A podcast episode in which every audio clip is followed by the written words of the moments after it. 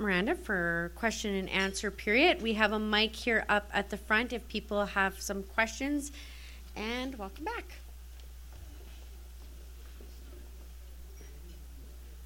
Hi. Hi, my name is Henning Mundel, and uh, I really appreciate the data you provided us. I wonder if you can go a bit more into an aspect of a little word in there. You have all these numbers, which you are given by the different police departments. Um, how to differentiate with the issuing of a street check form and the arbitrariness. You have arbitrary right in your definition of carding. How do you differentiate with an arbitrary giving and a stop and issuing a form? How is that differentiated? All right. So what we're talking about here is that when people are stopped in public, the police officer isn't going to hand them a form to fill out. So the police officer will talk to them like, you know, hello, who are you? What are you doing? Um, you know, is this your car? Whatever it is they're saying. So what we believe, and the police are probably going to disagree with me on this, is that detention occurs in two different ways. So detention occurs in both a psychological way and a physical way. So let's say you are a 15 year old kid, you're wandering around, maybe a 20 year old kid, maybe a 70 year old man, you're by yourself, and two police officers come up to you and start asking you who you are, or what are you doing. Whether or not you feel detained in that moment is going to depend on who you are as a person, how the officers act towards you in terms of their physicality, their attitude, their tone, what you've experienced in your own life in terms of your interactions with the police, and quite simply the way in which you view the police. So that individual might feel differently about that moment, but there are people who, in that moment, are going to feel that they are detained. Psychologically, they feel, I am detained, I am held, I can't leave. Or if I start running, they're going to chase me down and beat me. If I start talking back, they're going to throw me in the drunk tank. That's one of the things that people talk to me all the time about that if they don't cooperate, they're going to get drunk tanked. And they don't want that to happen to them. They've got, you know, stuff to do. So in that moment, what we're talking about is whether or not someone feels detained. Uh, the Medicine Hat Police put a report together in 2015 about this issue, and it's really hard according to them, to draft these hard and fast rules about detention because it will depend on the circumstances and it will depend on that particular person. And no circumstances and people are the same. And, you know, some days someone might feel in a certain way, some days they might feel in a different kind of a way. So, in that moment, that person is being detained. So, the important thing to understand is that person has done nothing wrong. They're a person in public who was, you know, maybe using a park or a sidewalk. So, they're not being investigated for a crime. They haven't committed a crime. They're just wandering around and they cannot leave. They feel psychologically held there. So that's what we're talking about when we talk about detention. The police have chosen or unwittingly chosen to detain that person in that moment to fill out the card. Um, there's a lot of issues about cards in general. I do show the form because that's what the police gave us, and I do talk about carding as the police have defined it in this way in Lethbridge where two police officers stop someone and fill out the card. But I've spoken to a lot of people, and I've actually spoken to some people who used to be police officers, and they all tell me this isn't how it works in every situation. Sometimes a lone officer is out there. Sometimes there's no card being filled out. A lot of people talk to me about that. They say, all right, that man was just writing stuff down in a notebook. There was no card. I saw no card. Where is the card? And I'm like, well, I don't know. You, we can do a FOIP request and we can try and find it for you. That's, that's all I can offer you. So, in terms of arbitrary detention, we're talking about that moment where that person feels they cannot leave, and that they are held there, and that if they were to leave, they might be arrested, they might be assaulted, something negative is going to happen to them. So they are detained. What we believe in Canada is that people, based on their charter rights, should not be detained without cause. That person has done nothing wrong. They should not be made to feel psychologically held there. In terms of our youth, sometimes I talk to young people, and they are, are out in the park and four or five police officers are coming up to them, they feel phys- they feel physically detained and psychologically detained because they're scared of these people. And so it's those two aspects of detention. And I, I'll admit that the psychological issues are a little bit more complicated sometimes, but I think we can all kind of visualize, like, in that moment where, you know, going about our way, two police officers come up to us. What are you going to do? Are you going to tell them no? What, what we know from Medicine Hat is people aren't saying no. And if they're saying no because they think the police are their friends, they want to have a full conversation, or are they saying they're refusing to say no because they are themselves afraid of what's going to happen, or that they don't know that they can leave? Um, Calgary police actually, in their recommendations, say that in all these carding situations, the police should initiate by saying you are free to go, and that you don't have to be part of this process, and there will be no negative consequences. And actually, in the Medicine Hat recommendations, something very similar comes up. But we know this isn't actually being implemented, at least in Calgary. I'm not too certain about Medicine Hat, but we know it doesn't happen here in Lethbridge. There is no sort of requirement for the police to tell anyone, you know, you're free to go, you don't have to interact with me. And I think that's something that we should be bringing to this. Uh, my name is Alvin Shire. Uh, uh, you say, uh, you just said that uh, when a police officer uh, uh, inve- is investigating somebody that no crime has been committed.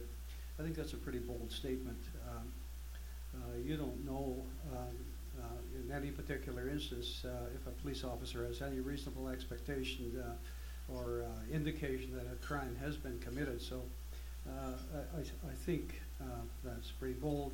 But I, I would I would ask you, uh, uh, what do you think should replace carding? Uh, when we uh, police are, uh, you know, you talk about carding people. Police officers are being carded themselves. Um, you know, a, a police officer in the field doing his work is being observed. He's being recorded. Uh, he's uh, uh, he's being judged. Um, his work is very, very tough. And I'm just my question to you, Miranda, is what do you feel should replace carding?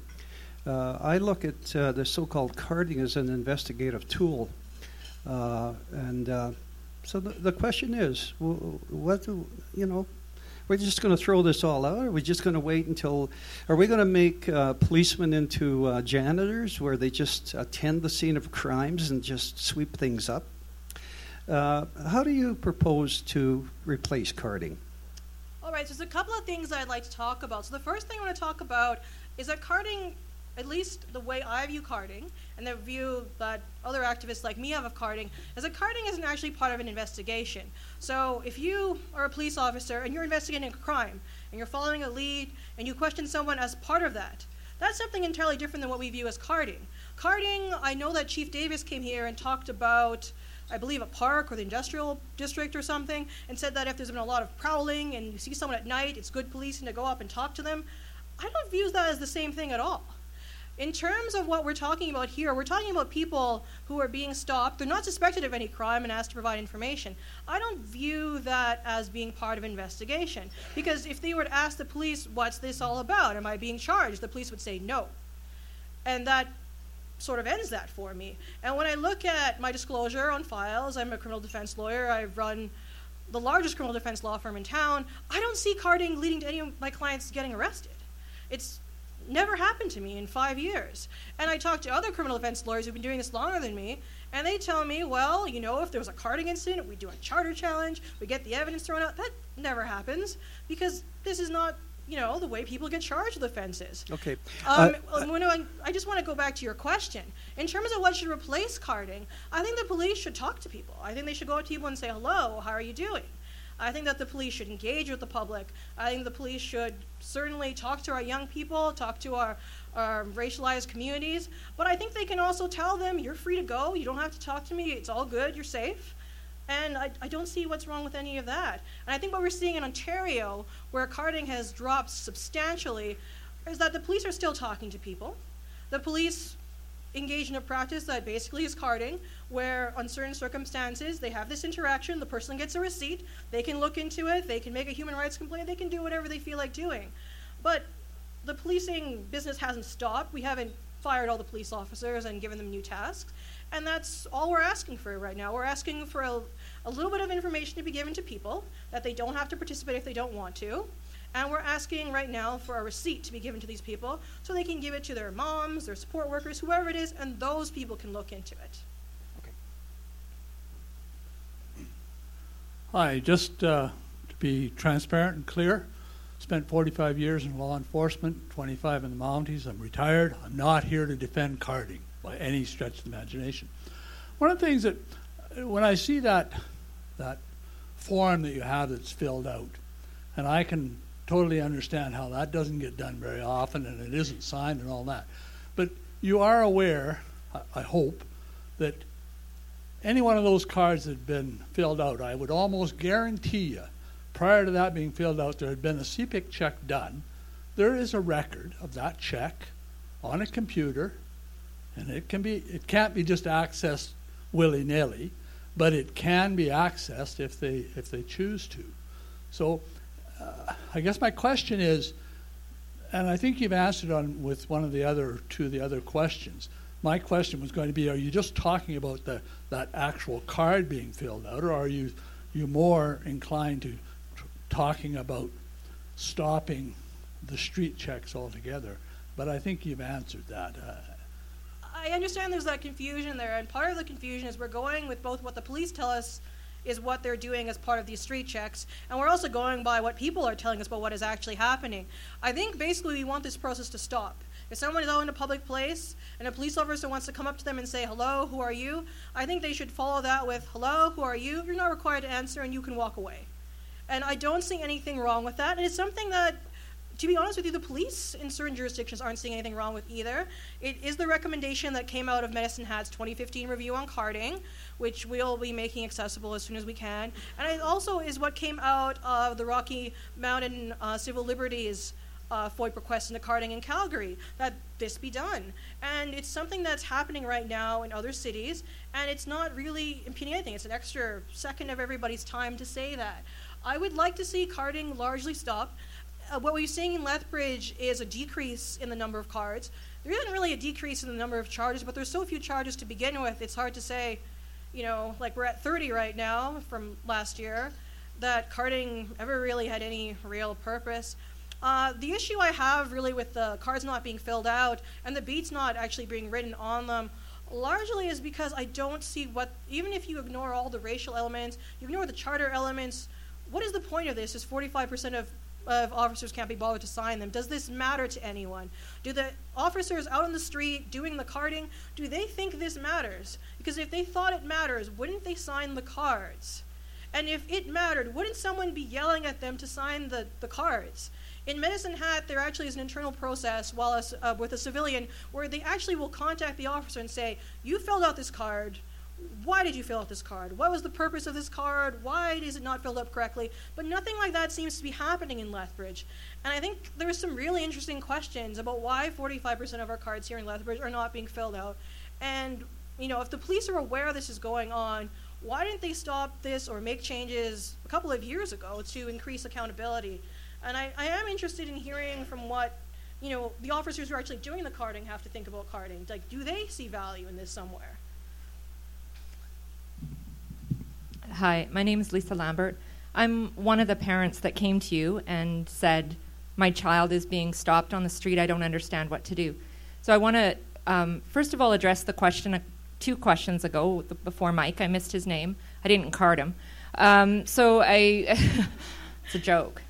Uh, one of the things that's underlying that question um, and is what did my child do wrong? What, what was he doing that got him stopped? I want to be very, very clear. My children, from the time they were 16 years of age, have been stopped on the street for being on the street while black. That is why they were stopped. Every single person that I told initially what had happened to them said to me, Well, what were they doing? That's the racism. That's where we have to stop, right there. That thought that you have, that momentary thought that my son was doing something at age 16, standing beside a car, walking down the street, any of that. No, none of it. Zilch. We have to address that. Miranda was the first person that I told who said, Tell me more. And who didn't say, What was he doing to get stopped by the police? And I want to thank you and I want to recognize you for that. That was really significant to me personally. The second thing you did was you said, We need to do something about this and at great expense to your law firm, at great expense, you did not address that, how much this has cost you to do these FOIP requests. At great expense to your law firm, at great cost to you, and a great deal of time, you have spearheaded this across the province, raised it na- provincially and nationally made a huge difference in my family, in the families of many other racialized people here, and I want to address how important that has been and thank you for that.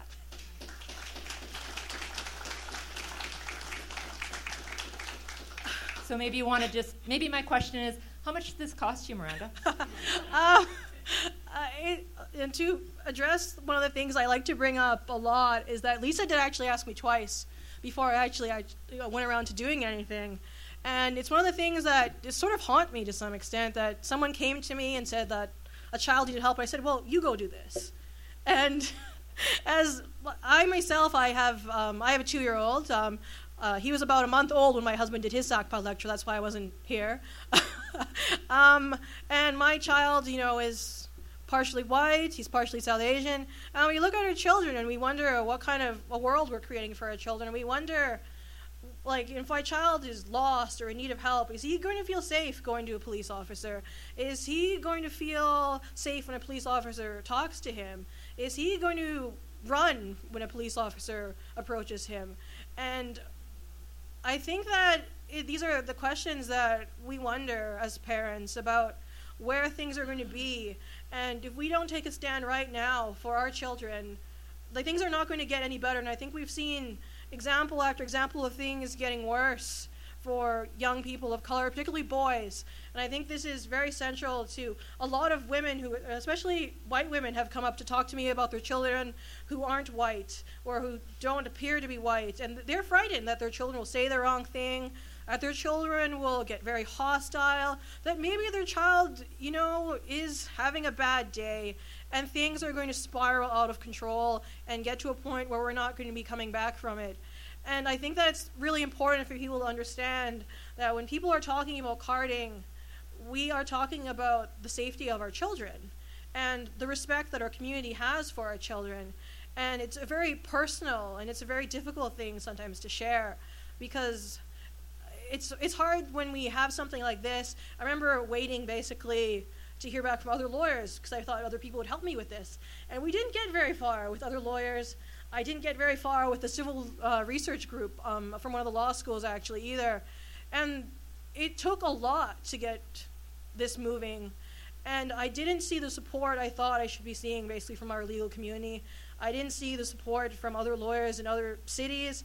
I think that a lot of great work can be done in Calgary and Edmonton if the legal and Medicine Hat in particular. We didn't do anything in Medicine Hat because they have their own lawyers. And finally, it reached a point where we filed our own FOIP request to see what was going on, and we'll be expanding that I think to Grande Prairie and Red Deer, and it's it's work basically, and it's work that I think is very necessary and has to be done. And it's reached a point where it simply has to be done, whether it's me or the, those really sweet kids up in Edmonton who are making those memes. Like someone is going to be doing it. And thank you for that, Lisa. Um, hi, I'm Kate. Dave we'll Shepherd. take these last uh, s- I'm three Shepherd. here. Um, I have never been carded. I want to tell you that they don't seem to card gray people. but I, I um, agree with Lisa. You know, we have to do something about this um, racism in our community. She's got me all choked up. um, anyway, my question is Do you know if anyone has approached City Council for Aboriginal representation on the Police Commission? Um, I don't want to get too into it because someone did talk to me a bit about that. So the way our police commission is currently created, they people apply. I think the application process largely is in September, but they do accept when there's vacancies. So I applied, for example, a couple of years ago, and they do interviews, and you kind of list your top three choices for commissions, and they put you on something. And they put me at that time in subdivision development appeal board, which which was the best use of my talents as a criminal defense lawyer. Um, and um, uh, so I, I don't necessarily know what more goes into it in terms of the people appointing people to commissions, but there is no designated space right now. In ter- or real qualifications as to what they're looking for in their commissions. I think that city council has the power basically to amend that and to create set space. I think if there was enough public outcry and support, I think we would probably see someone from either First Nations or black communities being appointed to the police commission. I think also, kind of importantly, what we need to see happen basically is we need to see accountability for our police commission. It's a volunteer commission, just as I've been on three police, uh, not three um, police commissions, but three commissions in Lethbridge Youth Advisory, Subdivision Development, and Municipal Planning. And we need to see accountability for the people on these commissions as to what they were actually doing when carding became an issue. Because carding's been an issue in this country for quite some time. Did no one ever think to ask any questions? So I think we need to be asking the people on this commission, what have you been doing? And we need to be reaching out to them and saying, we're disappointed that you were not apparently doing anything. And I think that is really meaningful in itself. I think people need to understand that when you get engaged with our municipal government, when you get these positions, they mean something, they matter.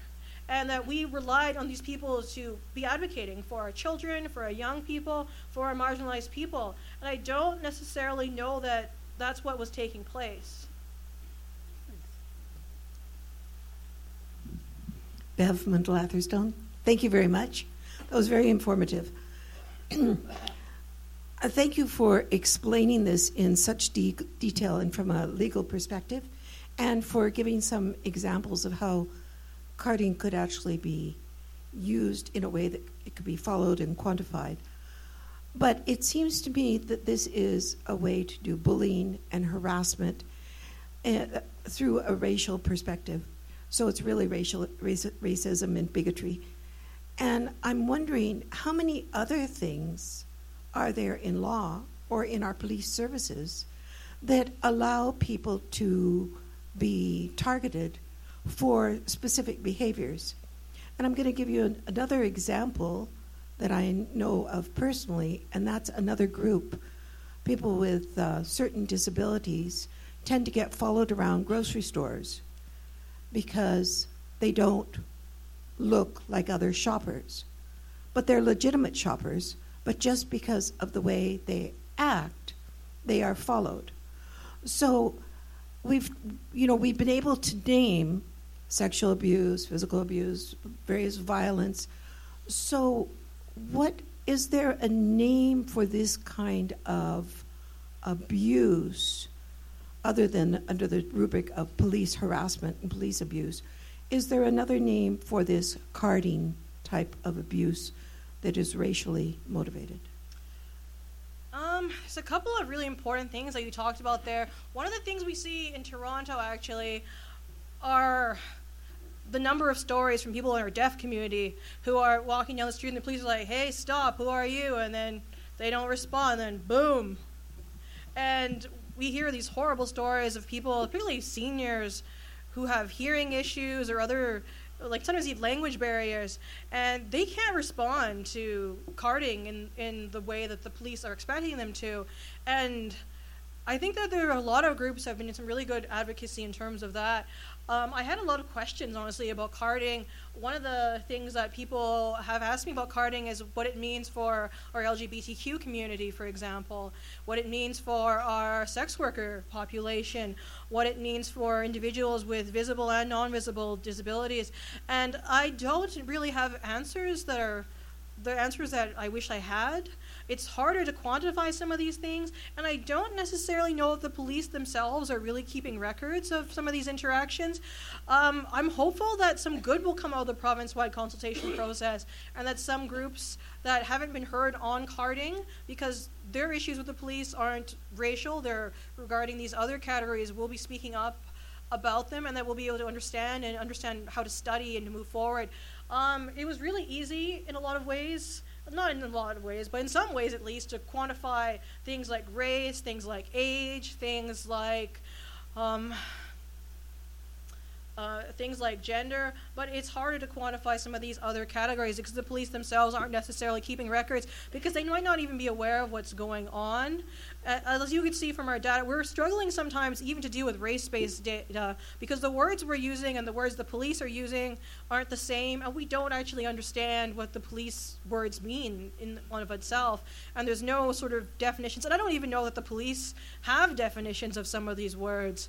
So I think there's a lot of work that needs to be done moving forward. I think when we talk about our police commission, we shouldn't just be looking for First Nations and possibly black representation on our police commission. We should be looking for people that represent some of our other communities that might be feeling that they're not being understood or properly um, addressed by the police. And I think there's a lot of discussion that needs to come from that. And I think we can be hopeful that perhaps City Council will do something like that. It's a little difficult now that the election is over in terms of our expectations of what actually is going to happen. Um, but I, I, remain hopeful that we'll see some real reform on our police commission. I know that in Northern Ontario, there's been a lot of talk about designating space towards people, and no one has actually, as far as I can tell, in any of our cities in Canada, actually done it. And it would be, I think it would be really consistent with our principles for reconciliation and our policies of Lethbridge being a welcoming and inclusive city to see some of this movement. I'd love to see reconciliation Lethbridge get involved. I would love to someday see CMARD get involved. I'm waiting for CMARD. Um, but one of these days, I think we'll all come to the table and move this in the directions it needs to be going in. Can you just say what CMARD is for the people that don't understand what CMARD is? Coalition of Municipalities yeah. against racism and discrimination. There we go. Yeah. Douglas Mitchell, I just want to follow up on a lot of things that have been said. And finally, uh, the question of racism has come up and been uh, brought to light, and we've been indicted previously in the paper, as you know, as being one of the uh, most racist cities in, in the country. And uh, so some of this uh, maybe must be true. And what are we going to do about it? It's what we're going to do about it. And uh, we've just recently elected a new council, and I think, and that's been mentioned as well, it's essential that we do our bit to try to persuade these people this is a key issue in this municipality to deal with. And that's all I really want to say. I could elaborate some more, but that's what I say. There are things we can do. The fact that we've got no representation of Indigenous community on council or on the police commission or anything else. So I think I would just like to endorse that and say there are things that we as individuals can do. Um, sometimes what I tell people about representation is that it it's something that's accessible in the sense that people can apply and there are spaces for them. So when I moved to Lethbridge, I think within a couple of months I was on the Youth Advisory Committee, which is a great starting point. If some of you are working with young people, particularly racialized minorities, particularly girls, we need to see more girls on the Youth Advisory Council. Um, it's a really great place for them, and it's a good stepping stone. And sometimes uh, I joke with some of the uh, Roy, for example, used to come to our meetings, and Diane Randall before she retired. And sometimes I tell him, like, look, I've caused all this mayhem and it was all because of you guys feeding me lunch once a month. Look, look where, look where we come from here. And I look at some of the things the other young people on that commission are now up to, you know, across Canada. We're doing great work. We're doing important work, and it all starts with empowering some of our young people and telling them you know, have the confidence to apply. There's almost always space on youth advisory. If you know a young person, I think the cutoff is 23 or 24, and you think they might be interested, push them in this direction and there's mentorship and all kinds of amazing opportunities to travel and meet other young people that are part of it. And moving up from there, we need to see more representation on our boards. Um, I feel a little lonely sometimes. I don't see people like me on our boards. I think sometimes people feel that they're just not going to get on. I encourage everyone to look for boards that you find interesting, to look for opportunities. And if you are not able to be involved, to reach out to them and talk to them. I remember one of my boards moved to a time that didn't work with my childcare. And, you know, I talked to the people involved in that and we made things happen. And I think that we need to be really asking the people in our lives go to people and ask them you know you seem interesting or talk to people like martin for example and say we need to hear your, your viewpoint. Why don't you apply for some of these boards? And some of our other we had a métis candidate as well for city council. What, two actually. We should be asking these people why don't you apply for our boards instead? And then maybe do another run at city council later but we need your voice now and we need your voice in city hall and this is a way to get you there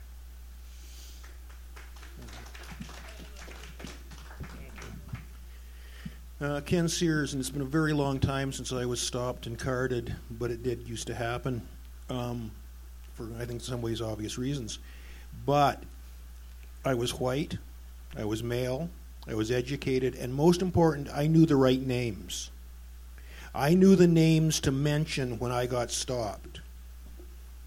I could say, let's go down and talk to Frank Bathgate, who was the sergeant. You know, I could uh, I could say, let's talk to Judge Jacobson. I knew the right names, and so that's just an observation and a background. But it looks, to, in many ways, it seems to me that what we have here is we're talking about social control. We're not talking about crime. As far as dealing with crime, carding is lazy police work. It doesn't really produce much, but you stop and talk to somebody. But when I, I can remember really clearly, even with my advantages, that what I was doing when I was standing there talking to some cop, I was talking to an anonymous uniform. He had my name, I didn't have his. And that is a huge psychological advantage. That is a way of saying, we know you, you don't know us. And that, I think, is one of the most damaging things that comes out of carding. And it would seem to me that even if we did something as simple as saying, if a police officer stops somebody, they have to, not optional, they have to give you their card with their name on it. Because at that point, then you have some sort of control over your end of the, of the discourse. And I'd like to see you respond to that, please. I basically would like to see a way for people to find out more about what is happening to them because it's one of the things that comes out of this discussion over and over again when I talk to people. Carding is a is a little complicated, and I was hesitant to get involved simply because I'm not Black or First Nations, and I think there's something very important in giving people the tools they need to combat racism that they are experiencing. And uh, I, I would say I've certainly dealt with racism in my life. Carding is an issue for people of my background in other cities like Toronto. It's not an issue for me here. I've never been carded in Lethbridge, and the police have they know who I am, and they've always been very nice to me and very nice to my son. Um, elsewhere, there might be issues, but I, I don't have issues here in Lethbridge. I think it's very important for a person in a carding situation to have something, to have a record of that interaction, to feel that there is a step they can take, and for them to be able to process that. Sometimes we deal with people who are going to need other people to help them along. And giving them anything at all a card, giving them a receipt, giving them anything else that the police could just to document that that interaction took place gives them something that they can then take further. They can think about it and decide maybe I'll go to Lethbridge Legal Guidance and see if they can tell me more. Maybe I can go to City Hall and see if that can take that further. Maybe they take it home and their mom says, What's that? And they say, Well, the police stopped me and gave me this piece of paper, and their mom can look into it. I think that we need to see that happening. And I think that we would have an easier time in terms of understanding carding and understanding what is happening to people when they're being carded if we had this sort of paper trail going on. Um, the receipts have been effective in Toronto. People seem happy to be getting them. It, it, does seem to some extent to have decreased the number of people being carded. They're not very many carding interactions compared to what there used to be in Toronto. And I think a lot of that has to do with the accountability that comes with documenting things. And when we look at 45% of cards unsigned, where is the accountability in that? Where is the accountability of anyone? The cop who was involved in the street check, the cop's partner because there were two people involved, whoever is supervising and logging this data in our police commission, where at any stage has the accountability gone? And there's so many levels where the accountability has failed basically. And giving people these receipts, I think, would do a lot to get us back to a place where people are being held accountable for these interactions. So, um, just to wrap things up, you've mentioned that you're going to be there's going to be some more information coming down the line once it's being released. Where would they go to continue to follow up on the progress or more discussion about this, Miranda? Um, so the most recent piece of information we have is on Saturday we received basically a chart in terms of the carding that's been going on in Medicine Hat. And more interesting than that, we received a report of their own analysis in 2015 of the carding process. So I do have that document. Um, I normally would have just thrown it up on Facebook, but they don't take PDFs. So it should be up on my website, I would imagine sometime tomorrow. We do anticipate another of, a number of other groups will be responding to it. Um, Progress Alberta has it, Black Lives Matter Edmonton has it as well, and I believe it's also been provided to some Indigenous groups in Medicine Hat. Um, I'm hopeful that it will be online relatively soon. If nothing else, I believe we'll be providing it to the media relatively soon as well. So I'd imagine by the end of the week, if you search for it, it'll pop up. The other thing is this data is from the Medicine Hat Police. You're welcome to always just call them and say, "Can you email me that report you guys did in 2015 about carding?"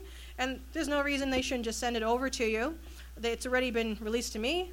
Um, we will be doing some more detailed questioning in returns to that document and some of the other materials we pr- were provided with the Medicine Hat. And I do anticipate we will be following up with some of our other major cities. Red Deer and Grande Prairie are the two that we're thinking of looking into next because they haven't really been addressed at this point. And your website is that we can follow? Um, so my law firm is Halati Rouleau. If you look up Halati Rouleau, the report should be up there later today. I know on the on my firm's Facebook page, the the carding data for Medicine Hat, just the chart is up right now. In terms of the other data, the Lethbridge data, the Medicine Hat data, and the Calgary data, that's all available online. I would probably just go to Progress Alberta. They have a heading there saying stop carding, and all that information is available on their website. In particular, the Edmonton data is very well displayed. Lethbridge, uh, we didn't do as good a job, but Edmonton's data looks great. It's very clear, and it comes in this incredible amount of detail.